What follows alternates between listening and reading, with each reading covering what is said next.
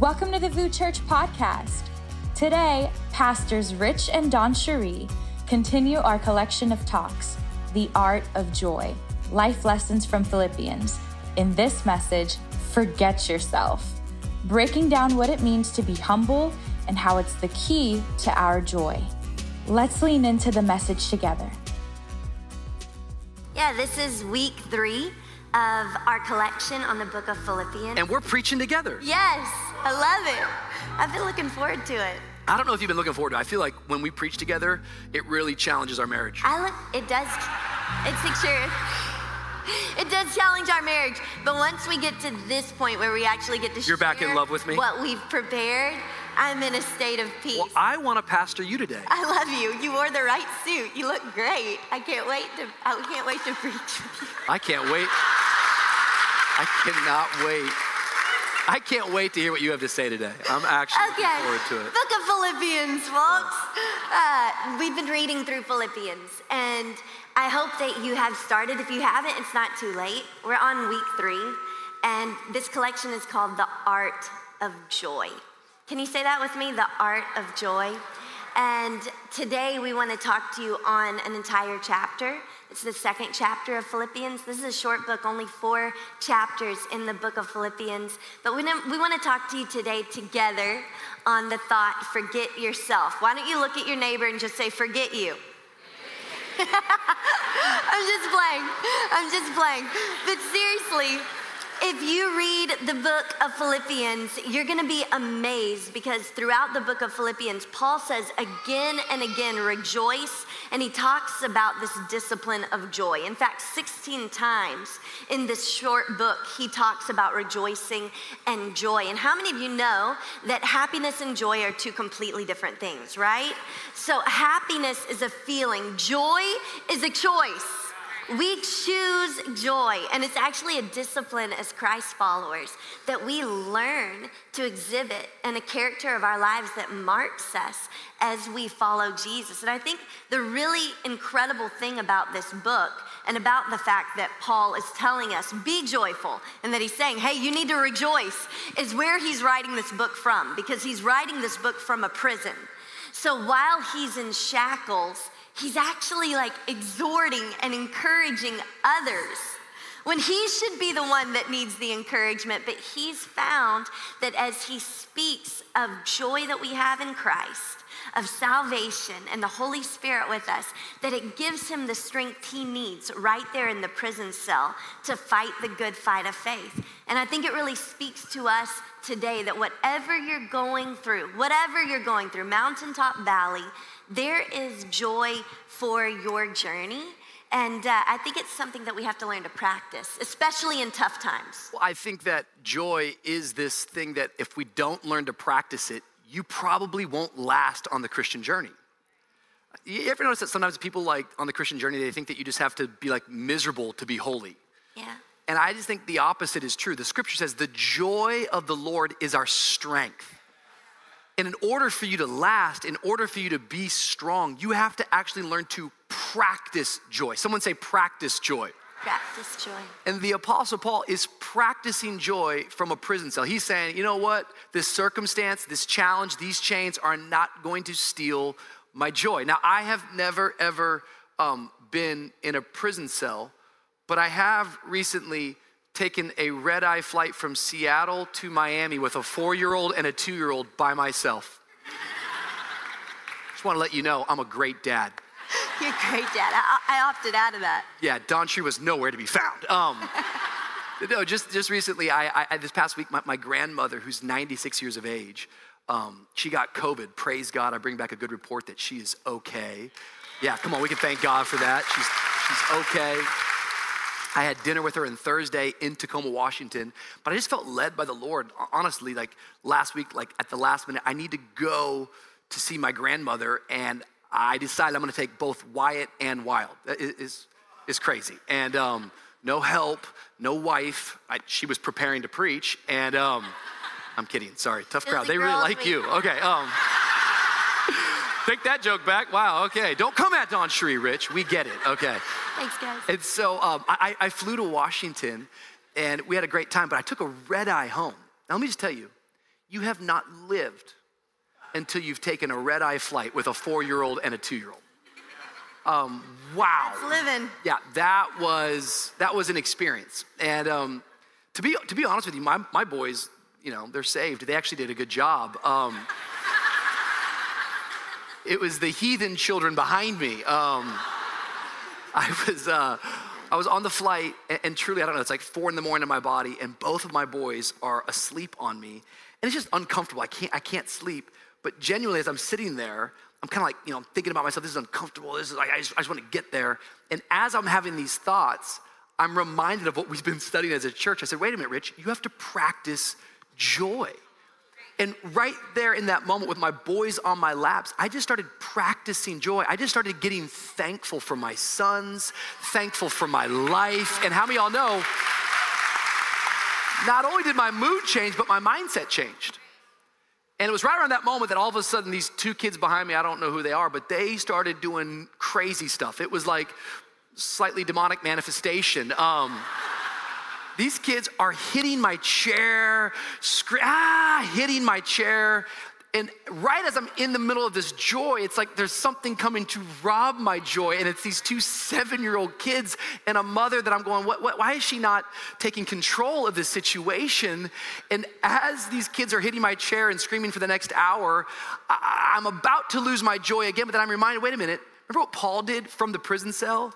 He didn't just practice joy, he prayed with joy. So guess what I started doing? I started praying for those two seven year olds. Come on. I said, Lord, I don't know their story, but you do, God. Lord, I don't know that mother, but you know that mom. Touch her right now in the name of Jesus. Someone say, forget yourself. As you take the focus off of you, as you practice joy, as you pray with joy, well, guess what? I, I made the flight. I'm here to tell about it you're gonna find yourself lasting. You're gonna find yourself getting strong for the journey that's ahead. Yeah, and reality is is that things get in the way of our joy. It, it would be it wouldn't be true if any of us said we don't ever struggle with this choice of joy. And maybe today you don't have literal chains like Paul, but I would bet that we could talk today about some opposition in your life about some struggles that you're facing, about some struggles that we're facing. And when it comes to things that oppose our joy, how many of you know a lot of times it's people? That we've got people problems, that relationships get sticky, and it's hard to choose joy in relationship, whether it's your spouse or your kids or your friends or your family or your coworkers or your boss. It may be someone who lives in your building. You know, I don't know who it is that comes in between you and choosing joy, but I know that oftentimes it's people that we struggle with. And when we look at Paul, Paul was no different. Paul was attacked on every side. We look at the government, the government was trying to always attack Paul. We look at friends who walked with him through seasons and then walked away from him and turned their back on him. We see as other believers misunderstood the message that he was carrying, but he chose again and again to forget himself and to choose joy, to walk in humility and I really think when we talk about how did Paul decide to choose joy, even despite all this opposition, not knowing who to trust, not knowing who to lean on, even in a prison cell saying, rejoice, how did he do it? Well, I really believe that he found that the secret was to forget himself, was to choose humility, was to not focus on what he was walking through, but who was walking with him through it. And so today we're gonna look to the second chapter of Philippians for this, this discipline as a believer of humility. And we believe that it's gonna lead you to forget yourself and to discover joy for the journey. And what is this word humility? You know, all of us have different definitions, but the actual definition is a modest or low view of one's importance. And I love the famous quote by Rick Warren that humility is not thinking less of yourself, but it's thinking of yourself less often. I think there's a big difference between the two. Well, I like both of those definitions. And once again, I think that many of us, maybe you've been around church or you've been in Christian community for a while, maybe you've heard this word before. And I think sometimes as we look at the definitions, it still kind of leaves us in a vague place about how do I practice humility? What does it look like in 2022 to be a person who walks in humility?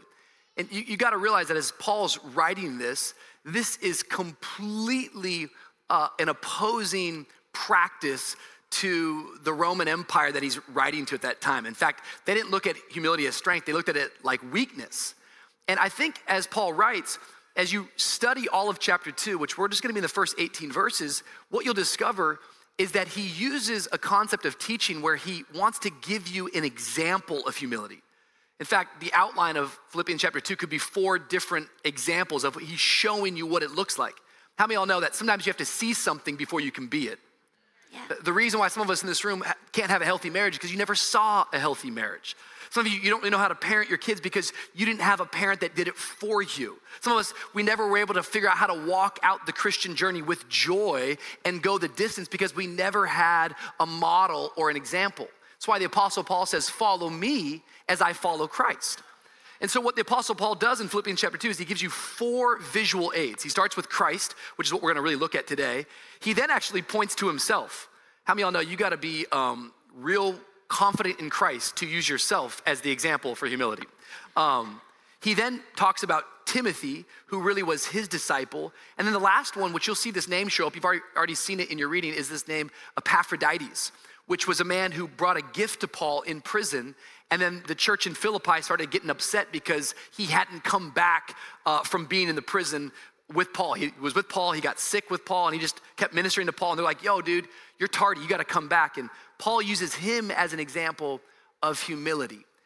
And today, my hope is that you would get a revelation over the next 30 minutes that in order for you to get joy, which leads to your strength, you're gonna have to choose the path of humility.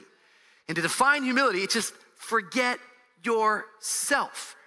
But just like this Roman culture saw humility as weakness, not as strength, I think the American culture today looks at humility not as a strength, but as a weakness. I actually know this not just from my own kind of just observation, but research shows us quite clearly that over the last hundred years here in this nation, we have moved from a culture that taught us to be humble to one that is self absorbed.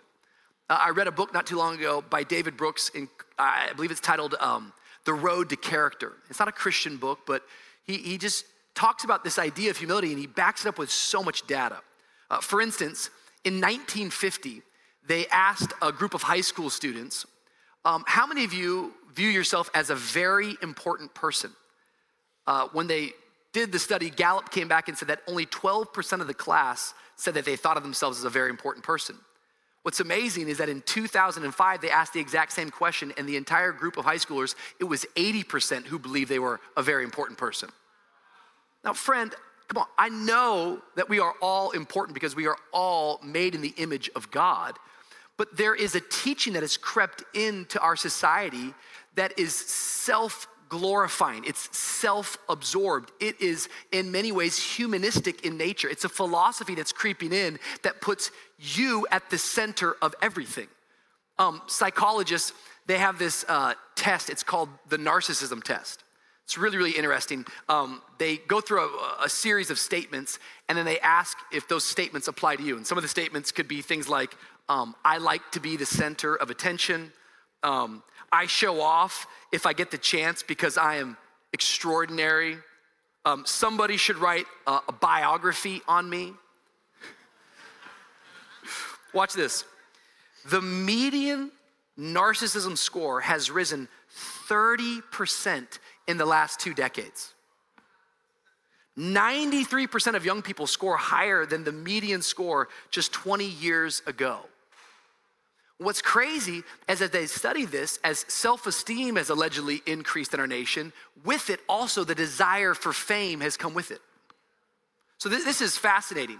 What they did is in 1976, there was a survey done and it asked uh, people if a life goal, what their life goals were.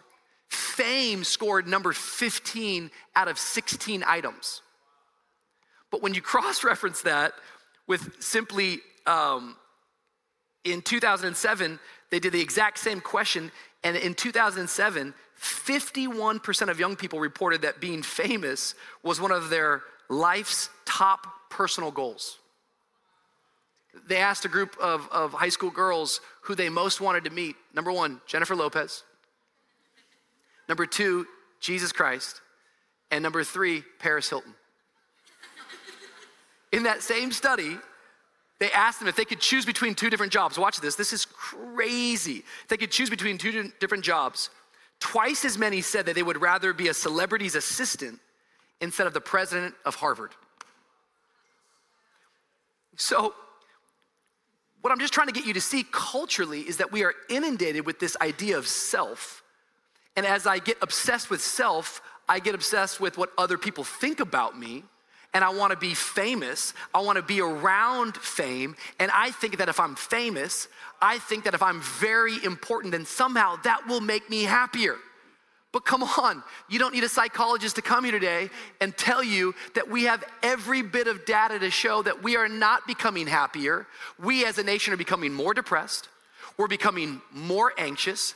We don't have peace. Come on, how many believe that as I put myself at the center, I don't find joy? Instead, I find heartache and I find pain. It's only when Jesus is brought to the center and I forget myself that I find the life that I'm looking for. And so I, really believe today that as we look at what Paul writes, he's going to write completely in chapter two all about humility. And it's his humility that leads to joy. Let's pick up today in Philippians chapter 2. We're just carrying on in our study. Let's look at verse 1. DawnCheré, why don't you read Philippians chapter 2, verse 1? It says, So if there is any encouragement in Christ, any participation in the Spirit, any affection and sympathy, complete my joy by being of the same mind, having the same love being in full accord and of one mind. Do nothing from selfish ambition or conceit, but in humility count others more significant than yourselves. Verse 4 says, Let each of you not look only to his own interests, but watch this, but also to the interests of others. Now, as we start this, I love to read the Bible, and as we go through the verses, I love to let the verses preach their own message if you're in the room today, if you're watching online, maybe you're going, okay, cool, maybe I can start to believe that humility is the pathway to happiness, AKA joy. But how do I even get humility? Like, I saw the definition, I, I believe the research that we're not becoming more people of peace or people of joy. I believe that we're depressed. I believe that we're anxious. I believe that suicide is on the rise. How do I actually get humility? Well, as Paul starts writing right here, he gives you the answer. And it's simply this is that real humility is a response to God's radical love. It's great. You have to start there every time as a believer. That if you want to walk the humble path, you don't do it through your own effort. Look at what he's saying. He says, if there's any encouragement in Christ, any comfort from his love, any participation in the Spirit. So, what is he doing? He's starting with the initial pursuit of Jesus towards you. That you yourself, you can't just result and just become humble. No, you have to receive God's radical love. God's radical love results in you walking the humble path. I can't just will myself into forgetting about me. The only way I can forget about me is when I remember what Jesus has already done for me. You don't get humble in your own effort. You become humble in focusing on his effort. Great. That's what the Apostle Paul is saying right here in the very beginning. How do I get this humility? By receiving God's radical love. I don't even know what love is. Oh, wait a minute. He first loved me. I have to receive in order to respond. Humility is a response to the love of God Paul's going to lay out for us marks of humility, but I just think for every one of us, DawnCheré, in order for us to even begin the journey, we have to receive that over and over and over. Yeah, I think it's a daily decision, right? A daily decision to walk with Jesus, to respond to the Spirit, to lean into the scriptures. And we're, we're shaped in his image every single day. What, not as we blaze our own trail, not as we come up with our own message or reason to live. That's not the gospel. The gospel is that day after day, you and I get to respond to his love. And so that's what humility is. But what are the marks of humility? Uh, today, we want to just drill this down and really uh, get practical with what humility looks like. And the first thing that we want to focus on is that humility is not grasping, it is emptying. Humility is not reaching, it is not grasping, it is emptying. And I think when we think of humility, oftentimes there's this word thrown around false humility. And if you are just concerned that other people think that you are humble, that's called false humility. You are focusing on yourself. It is thinly veiled pride. Um, humility is not false humility. That's not what it actually is. And I think when it comes to great leaders, leaders who lead for the sake of others, you meet great leaders and you realize that they are unimpressed with themselves. They are not focused on themselves or how they are perceived. They're focused on the needs around them. And any great leader is looking at, at short term and long term decisions. And I think our short term needs and our long term needs in life often seem like they're coming at each other. Like short term, I know that I need this right now, but long term, I know I'm supposed to be this day by day. But God doesn't want your short short term needs and your long term vision to go head to head. He wants us to understand, just like Rich preached last week, that our sacrifices and our surrender and our suffering, that choosing that in the short term creates long term impact. Mm. And when it comes to humility, well, humility is deciding to trust God day by day and not to seek to prove our own worth, but rather to empty out what is inside of yes. us for the sake of others. Come on, if you believe that today, why don't we put our hands together? I'm not I'm not grasping. No, I'm choosing to empty. And, and our long term position of humility, it comes from a mindset. And Paul really, he drills in on this mindset in verse two. He says, Complete my joy by being of the same mind, having the same love, being in full accord and of one mind. Do nothing from selfish ambition or conceit, but in humility, count others more significant wow. than yourselves. And I love that he says, do nothing out of conceit or selfish ambition. Because I think when we just read Webster's definition of humility, it's a good definition, but I don't think it speaks to the totality of a Christian's definition of Come humility. On. Because humility, when you just read it, a definition in, in Webster's dictionary, it's just speaking to having a low view of oneself. But, friends, that's not the totality of humility for a Christ follower. Yeah. Because Paul so clearly says it's not just not focusing on yourself. No, there's another step. It's being outward focused. So you can say, Oh, I'm humble. You know, I no, I don't think much of myself. I'm not grasping for the attention. I'm not seeking the limelight. But the second question for the Christ follower when it comes to humility is, well, who are you focused on? What are you giving? What are you emptying out? It's not just there's not much that I'm taking, it's what are you giving? That's what humility is for a Christ follower when it comes to Paul. Don't miss out on the power of this Christian attribute, this beautiful characteristic that, like Rich said, came to life when people decided to follow Jesus, that it was so countercultural. And why?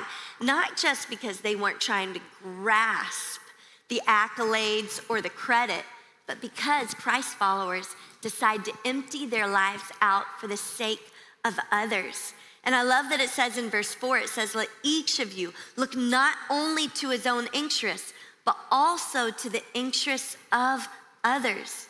Humility is measured by your love for others in action.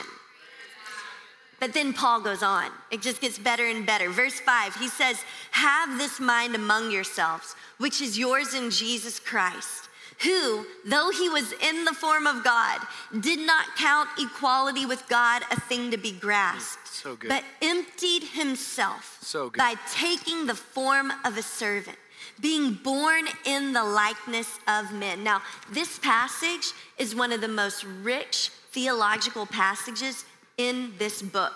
It is deep. You could read and write hundreds of pages on just this paragraph alone that we just read. Because what Paul is saying, he's saying, I'm not just gonna encourage you to not look to your own interests. I'm not just gonna say, don't ever live selfishly or for your own ambition. I'm gonna drill this down and give you the greatest example of all the example of Jesus. And Paul speaks to the pre existence of Jesus, to the incarnation of Jesus, to the crucifixion that we see on Golgotha, and then to Jesus rising to the right hand of the Father as he is resurrected in glory and in power. All of that is found in these few verses. And how does that pertain to you? Because Jesus is the perfect picture of humility. Jesus had every reason to lord over and to take and to grasp, but he did not do that. And Paul is saying, look to the example of Jesus of what humility looks like. He talks about the mindset of Christ. This is more than just the thoughts that are passing through your head. A mindset is much deeper. It's the path of thought that you choose. Mm. Your thoughts are set in a direction. All of our thoughts are set in a direction. And when it comes to the mindset of Christ, we know that he decided to be selfless instead of selfish. Very good. There are two paths every day in conversation, in disagreement, in obstacles. Am I gonna be selfish or am I gonna be selfless? And when we look to the example of Jesus, Paul says a few things that we should pay attention to. It says that he was in the form of God, but he took on the form of a servant. And when we look to the original interpretation of this word, it's the word morphe. And that word simply means to take on the true characteristics of a genuine reality. So Jesus was literally all God and all man. Come on. It was the genuine reality of the God that we serve that he was both at the same time. But Jesus didn't decide to grasp to be all God and not embrace the humanity that his Father had clothed him in. Rather, he decided to take on the form of a servant. He decided to serve. Why? Because he was walking in humility. But not only that, scripture goes on to say that though he was in the form of God, he did not count equality with God a thing to be grasped, but emptied himself by taking the form of a servant, being born in the likeness of men. This phrase, a thing to be grasped, in the original language is harpagmon, and it literally means to grasp or to reach. So Jesus wasn't reaching to be God. Instead of reaching for greatness, instead of reaching for the credit and the glory, he didn't reach, he emptied himself. He poured his very life out. And friends, in emptying himself, he showed his equality with God like nothing else could. Because what Paul is trying to reveal to you and me is that we see the glory of Jesus being God and King in the most beautiful display of love that the world has ever seen. Instead of forcing being God, he sacrificed so that we can receive everything that He is. So, who do you think the God of the universe is? Do you think that He became God by clawing His way to the on. top? Do you think that He became God by, by shutting every opposing force down? Or could Paul be revealing the deeper nature of the God that Come we on. serve? That He is God because He loves perfectly. He is God because he poured his life out for those that could never be free without him, that could never have peace without him. He is God because he is perfect. And his love is displayed in the perfect sacrifice that he shed 2,000 years ago, his perfect, spotless blood, so that you could claim healing in your blood, in your body through his sacrifice. This is the message of the gospel that he was not grasping, but he emptied himself. Come on, if you believe it today, can we give God praise? He emptied his life out for us. And so he urges us to take on that same mindset, to take on that same character. Yeah. Somebody came to preach today. Um, I love it. Uh, I love what you're pointing out, and this, this as DawnCheré just said it in such an eloquent way. This part, this portion of Paul's writing, as he's using Christ as the example, is poetry. It's some of just great literature as, as writers have looked at it. It's just some of the best writing that the world has ever seen. I encourage you to look at it. And this idea of what humility, a mark of humility is, it's, it's, it's emptying, it's, it's not grasping. I can't help but just think about the idea that there's the first Adam, and then Paul in Romans says that Jesus is the second Adam. Isn't that a beautiful like cross reference? How many y'all know that Adam, what did he do? He grasped and he reached for the fruit why was he reaching the fruit for the fruit? You know the Bible. It's because he was reaching so that he could have godlike status. What did the serpent say? Don't you know if you eat this fruit, you'll be just like God? It was pride in his heart that was reaching out. I'll be happier if I'm like God. I'll be happier if I'm on God's level. I'll be happier and I'll have more peace and more joy if I'm in control, if I know I'm a very important person. But what happens? He eats the fruit and it's the destruction of man. It's called the depravity of man. It's the original sin. You cross reference the first Adam with the second Adam. The second Adam, he didn't grasp, he, he emptied himself. Yeah. He took on the form of Adam to pay for the price of Adam's sin. And you and I, how do we forget ourselves? We, we forget ourselves by emptying ourselves every day. I can't fill your cup, but I can pour out mine. I can I can pour out what God's given me to those around me, and I can love you, and I can serve you, and I can forgive you. I want to be like Jesus. I want to empty myself. Let's continue because when Don and I preach together, we always preach way too long, but um, but it's good preaching. More you, less me. But anyways, here we go. Philippians chapter two, verse. Uh, we'll start in verse eight. Watch. This is so good. And being found in human form, he Jesus humbled himself by becoming obedient to the point of death even death on a cross. Therefore, watch this God has highly exalted him and bestowed on him the name that is above every name, so that at the name of Jesus, every knee should bow in heaven and on earth and under the earth. Verse 11, and every tongue confess that Jesus Christ is Lord to the glory of God the Father. The second mark of humility is that humility is not opportunistic, it's obedient.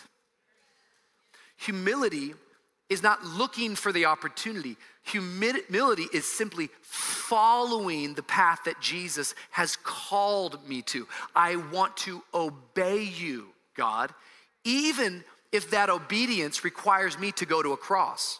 And more often than not, we ought to just get this as believers in Jesus. More often than not, the great opportunity that you're looking for is on the other side of the cross.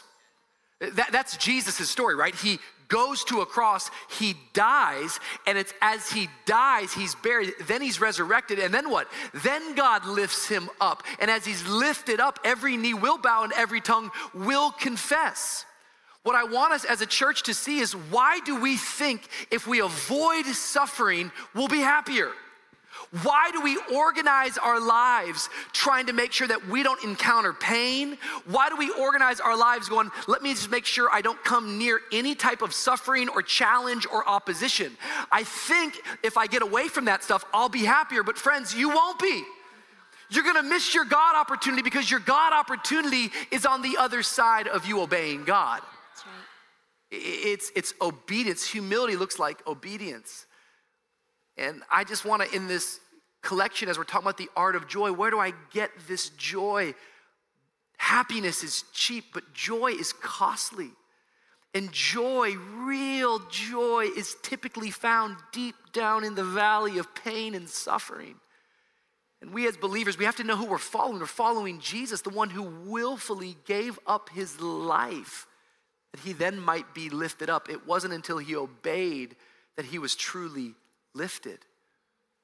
You know, I think about our community of people, and man, our, our church is full of men and women who embrace suffering, who've embraced pain. And I'm blown away by it because as I talk to people and as I hear your testimonies, what you'll discover about people who embrace the suffering that's from them. They don't run from it, they don't hide from it, they don't complain about it, they just embrace it. We've got cancer patients who've survived cancer. We have people who've lost loved ones. None of that stuff is what we're looking forward to, but rather we face it head on and we walk with Jesus through it and we obey even though it's a cross. And what you discover is that it does not decrease your joy, it deepens your joy. But we live in a world today that will lie to you and tell you the opposite. Roe versus Wade was just reversed, and there's been a whole lot of conversations around all that stuff. And I made some statements a couple of weeks ago about that. But I've just been studying it more and more. And one of the things that I found just to be horrifying and just so discouraging is that what we find out is that 67% of mothers who discover that they have a child who has Down syndrome in the womb tends to abort that child. 67% of abortions, um, or 67% of mothers who, who find out that they have a Down syndrome child, that they abort the baby. Why?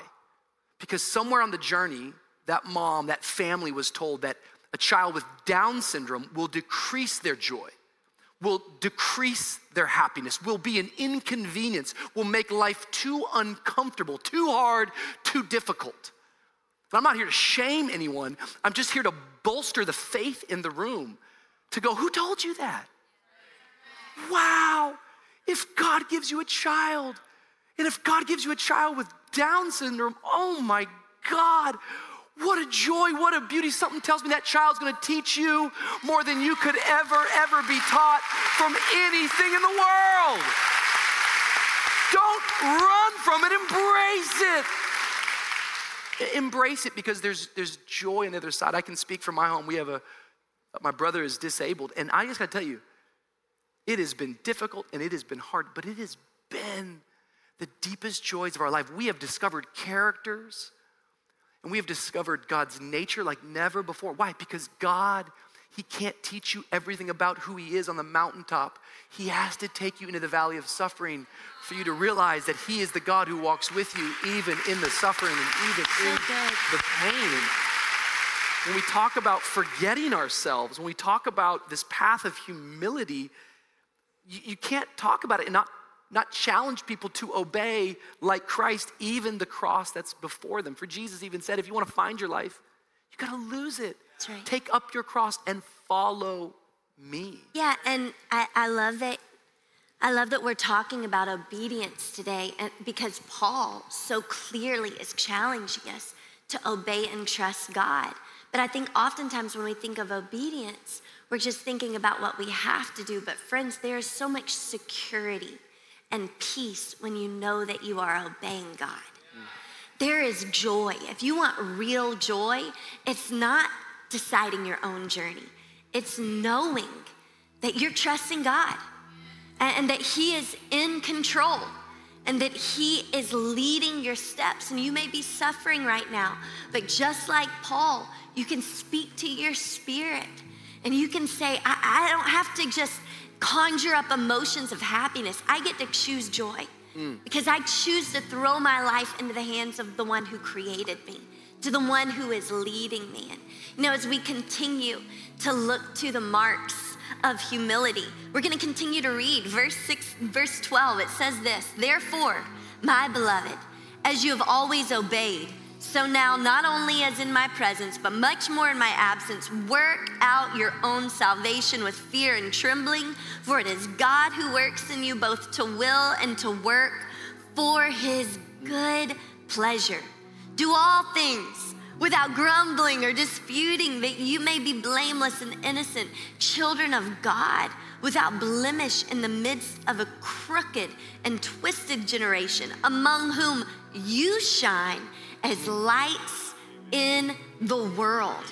You know, I, I love the language that Paul speaks here because he speaks as a friend. he speaks as one who loves the body, who loves those that he gets to serve, that even as he's separated, that they're on his heart. And I think that that shines so bright. And so the last mark that we want to talk of humility is that humility doesn't flash, it shines. It shines. And when we hear Paul admonish the early believers in Philippi, he's saying, hey, work out your salvation. And he's not just talking about like go in your prayer closet and pray alone. No, he's really speaking corporately to the church at large. He's saying this thing of walking together, of actually being on the same page, of believing and knowing who you are in Christ, it takes work within your community. So work it out. Work it out. He says with fear and trembling. And that doesn't mean like being scared to talk to someone or being afraid to have a conversation. It just means, God, I'm in awe that you saved me, you put me in this family. And so I'm gonna let my awe of you and my awareness of your presence and your spirit within me in the day to day mundane give me the strength to work this thing out in the community that I choose to be planted in. In other words, Paul is saying, get on with being God's people. Stop backing away. Stop making excuses. Work this thing out, not just for one bold statement of a flash, but let this thing shine. And how do you shine? You work it out. You work it out. But then he gives you the how, what, the when, the where, and the why for it. And he goes on to say, who? He, he tells us who. God empowers us. Good. Why? He empowers us, He empowers it for within us and among us. How many of you know that before the Holy Spirit can work among us, He's gonna work in us? Mm. So, in us and among us. When? Through our action, our love and action, but also through our will, just submitting our will. And why? He says, for the good purpose of God. I don't have to know the good purpose of God. He knows the good purpose of God. I just get to choose to trust, obey, surrender, and not walk away. But then he goes on to say this in verse 14. He says, Do everything without grumbling or disputing. Will you just say, Do everything? Do everything. I mean, that really leaves no room for grumbling, which is complaining, or disputing, which means having arguments. So he's speaking to the local church very practically, saying, Do everything without complaining or disputing. And that's because there were arguments in Philippi. In fact, he speaks to two women in chapter 4, Euodia and Syntyche, and he speaks to them and he tells them, Hey, you need to go work this thing out. Like, it's not worth walking away. You need to work this out.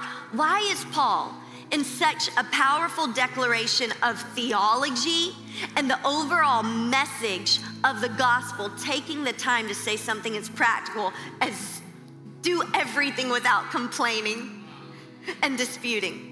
Because he knows the greatest attack against the body of Christ is for Christians to give up on working it out and to start complaining about one another, to start arguing and so he's going, guys, we're gonna get straight to Good. It. This is a threat that the enemy wants to weaken, but you are not called just for yourself. Good. The world is watching you complain.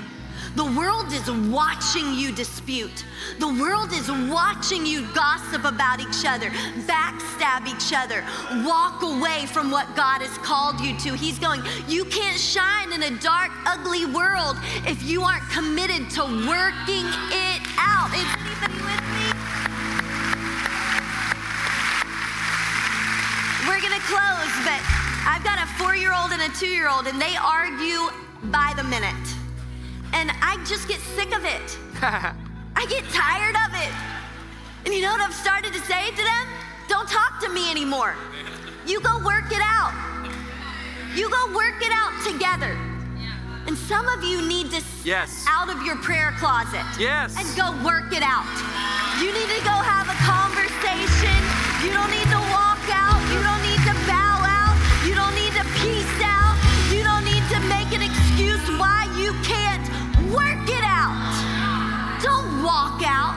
Work it out and watch God do a miracle.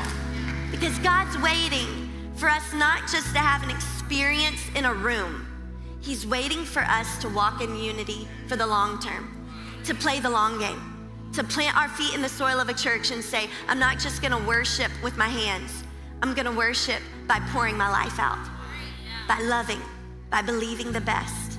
That's the mark of humility. Humility doesn't flash, it shines. Humility is not something you do on Sunday.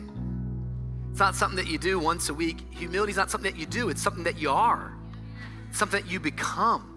It's my identity in the Lord. God, I want to be humble, Lord. God, I want to follow you. I wrote it down in my journal this week. Humility is not a disco ball, it's a lighthouse. That your life, this is some mature Christian conversation, okay? I understand, like, this summer we're, we're going deep into the book of Philippians, but this is maturity that you would understand that God hasn't put you on this earth just for you. He's put you on this earth to give Him glory and then point others to Him. So, is your life just flashing or is your life shining? Do people see Christ in you? Humility might be our greatest practice for evangelism because how many of y'all know if we don't have humility, our evangelism tactics, they don't matter. We're not gonna reach anybody. Some of y'all gotta be careful because you wear VOUS merch a lot. That's a liability, yo. Someone, you know, cuts you off and you got a big VOUS shirt on. Ah, spirit fingers, you know, like you gotta, you gotta check yourself.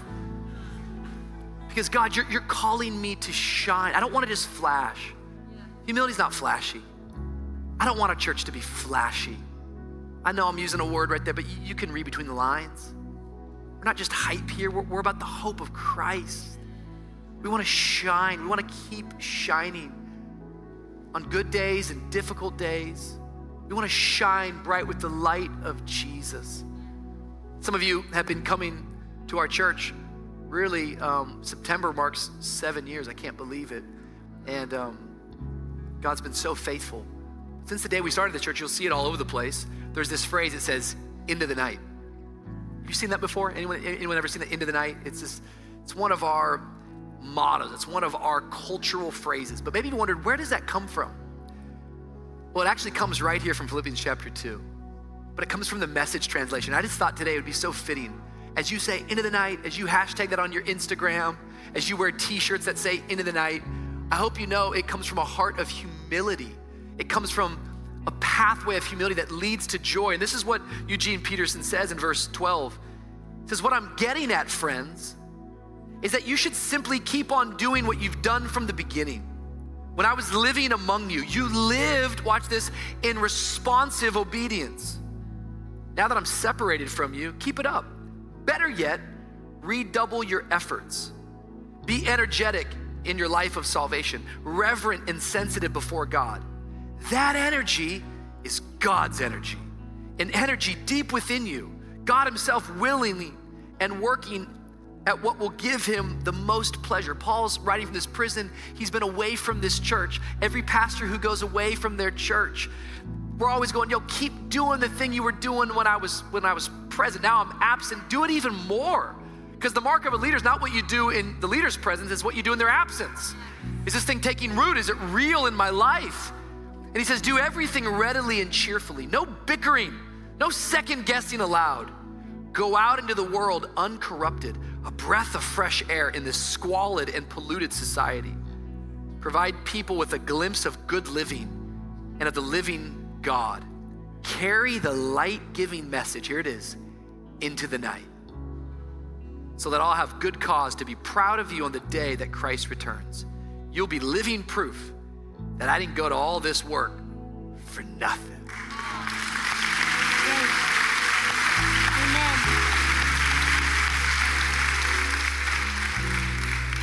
What's the mark of humility? How do I get humility? I get humility by receiving and responding to the radical love of God. Jesus, you saved me. You gave me purpose, even from this prison cell, even from this failed marriage, even from this failed business, even from the cancer ward, even in my shame, God, I can rejoice in you. It's not about me. And so, Lord, I empty myself. I don't grab. I'm not, I'm not reaching it. I'm emptying myself. God, I'm obedient. I'm not looking for the opportunities. I'm just going to follow you. Lord, I don't want to flash here and there. I want to shine bright in my darkest hours. I close with C.S. Lewis from Mere Christianity, my favorite quote ever from humility. Let it be a full circle moment for all of us. This is where we find our joy today, friends, as believers in Christ. This don't make no sense if you're not a follower of Jesus. But he says this. He says, "Do not imagine that if you meet a really humble man, he will be what most people call humble nowadays. He will not be sort of greasy, smarmy person who's always telling you that, of course. He is nobody. Probably all you will think about him is that he seemed a cheerful, intelligent chap who took a real interest in what you said to him. If you do dislike him, it will be because you feel a little envious of anyone who seems to enjoy life so easily. He will not be thinking about humility, he will not be thinking about himself at all. If I'm gonna enjoy this life the way that Jesus designed it, I gotta forget myself. Yeah. Cross before me, the world behind me. Like Paul, he says in verse 18, I pour my life out like a drink offering. You want joy this summer? Forget yourself. Do you believe it today? Come on, can you give God a big round of applause? Thank you for listening to today's message. At VOUS, we believe we weren't meant to do life alone. We've been created with a unique purpose and designed to live in relationship with Jesus. If you've never surrendered your life to Him, we want to create an opportunity for you to do so today. If you want to say yes to Jesus, would you pray this with me? Dear Jesus, come into my life, be the Lord of my life. I trust you with my past I ask that you guide me in my present, and I even place my future in your hands. I'm yours, Lord, now and forever. In Jesus' name, amen. If you made the decision to follow Jesus today, we want to partner with you in the next steps on your faith journey. Go to vouschurch.com slash online. We love you.